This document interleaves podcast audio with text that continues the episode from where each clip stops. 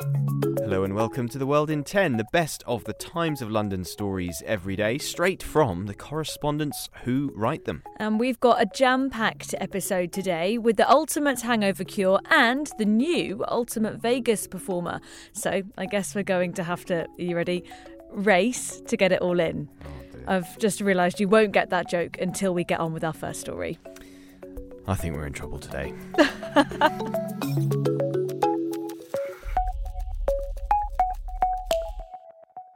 In Berlin at the weekend, something remarkable happened.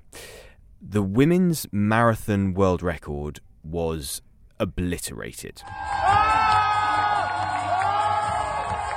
That is the sound of crowds cheering the Ethiopian athlete Tigist Assefa, and you can actually watch that clip on the Abbott World Marathon Majors social media but I, feel like I haven't really done Assefa justice, have I? no, stage? because she broke it by more than two minutes. It was yeah. incredible.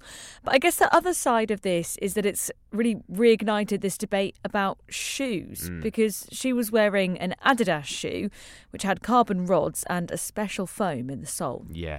Uh, the Times chief sports correspondent Matt Lawton uh, joins us now on the World in 10. Uh, Matt, was this time uh, it was the time was 2 hours 11 minutes and 53 seconds. Amazing. Uh, um, was this time because of an extraordinary athlete or was it because of an extraordinary shoe? There is absolutely no doubt that um, she is head and shoulders above anyone else any other female that has run a marathon. There's no question of that. However the shoes have definitely had an impact because it was also a record in Berlin on Sunday to have eight women under two hours 20.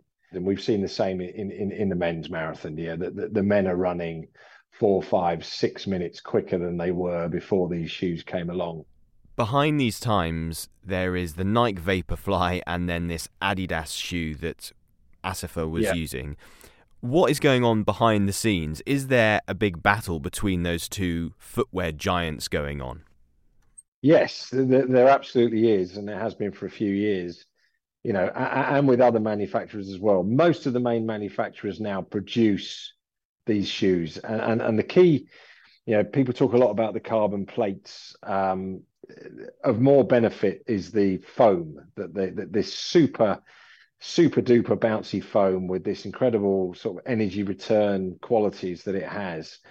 They they they are incredible. As someone that runs in shoes that possess this foam. The other great advantage of these things, and and, it, and of course it it has a massive impact on on marathon running, is the protection they give an athlete, they give a runner.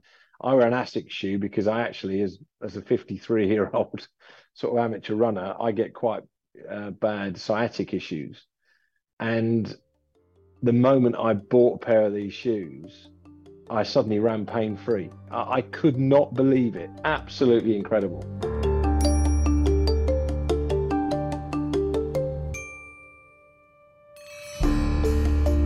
There's been a shocking revelation in the Times today, and it's that the Kremlin is implementing a state policy of torture and then cover up in occupied parts of Ukraine. Mm. This has come from Dr. Alice Jill Edwards, who is the UN Special Rapporteur on Torture. Uh, she's essentially the organisation's leading expert on the abuse, um, and she's been speaking to the Times in Kiev. Now, a short warning what she says does include some graphic details, um, but here is what she's had to say to the Times.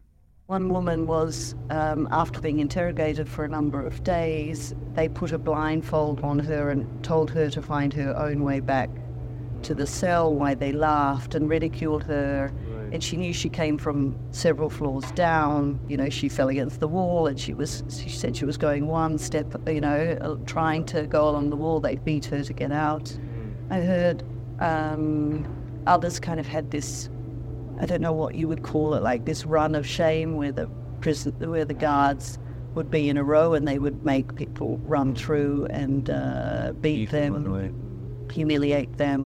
Dr. Edwards is a hugely renowned barrister. She's spoken to dozens of victims herself and read scores of other testimonies.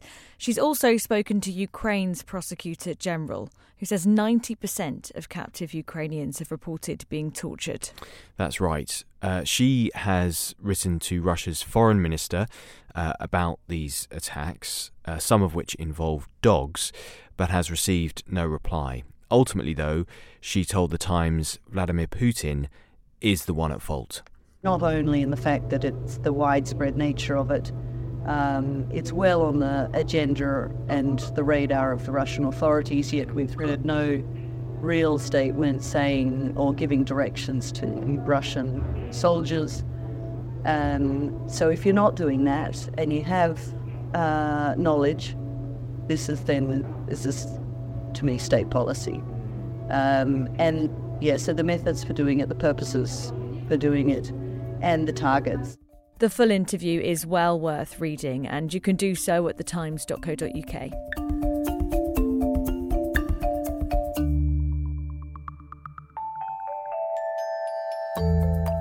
Our next story takes us to the heat and to the parties of Dubai, where before or after a pretty hard night out, there's a new type of hangover cure. That's right.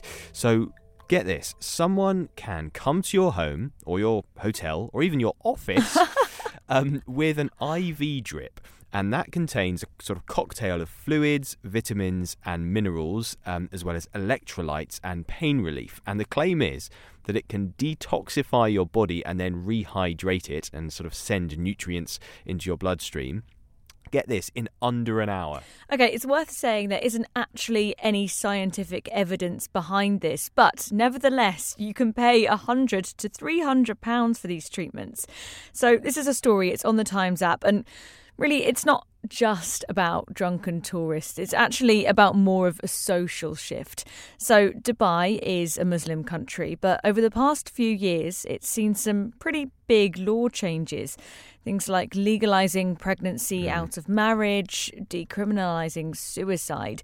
And law experts say all of this change is really a kind of offer to attract more expats and more foreign investment.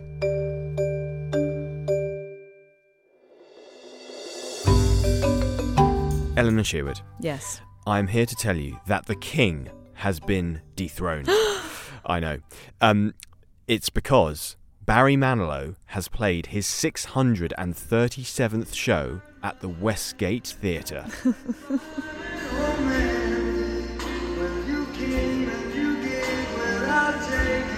and the hands are waving. You can picture them now as Barry Manilow beats Elvis Presley for the number of shows played at Vegas. Okay, but Barry Manilow is 80. And so I guess the big question here is what is it about him that keeps people coming back for more?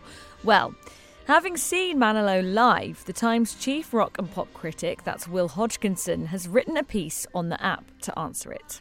Barry Manilow is a pure entertainer and you know he's he's very camp, he's very kitsch, but at the same time he's a total professional, and that's really what people come to Las Vegas for. They come to be reassured, and they come to hear songs that they know and they can sing along to. I saw him at the O2 Arena in 2018. He was wearing a very sparkling jacket, and it was pure show business from beginning to end. And he said something like he was 75 at the time, and he said, "Age doesn't matter unless you're a banana." Um, and then everybody laughed, and he went, "My banana's doing fine." And it was just that kind of you you could sense that he'd said the line a hundred times before, and it was that uh, sort of very trained, um, but at the same time somehow delivering. You know, so there's a, there's a human there. It wasn't it wasn't totally um, you know it wasn't robotic or or so theatrical that you couldn't connect to it. But it was a kind of layer of kitsch to the whole thing. It was slightly unreal the entire time, but really in the name of pure entertainment.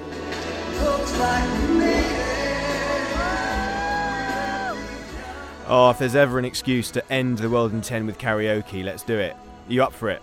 Uh, if I knew the words, I would be. Okay, you ready? Yep. Like we made, made it. Looks like we made it. Beautiful. Oh, that wasn't as good as I thought it was going to be. Um, but that's it for the World in 10 today. Um, you're going to have to come back for more. Probably not with karaoke. Very poor karaoke tomorrow. I'll revise the lyrics just in case. See you then. Bye.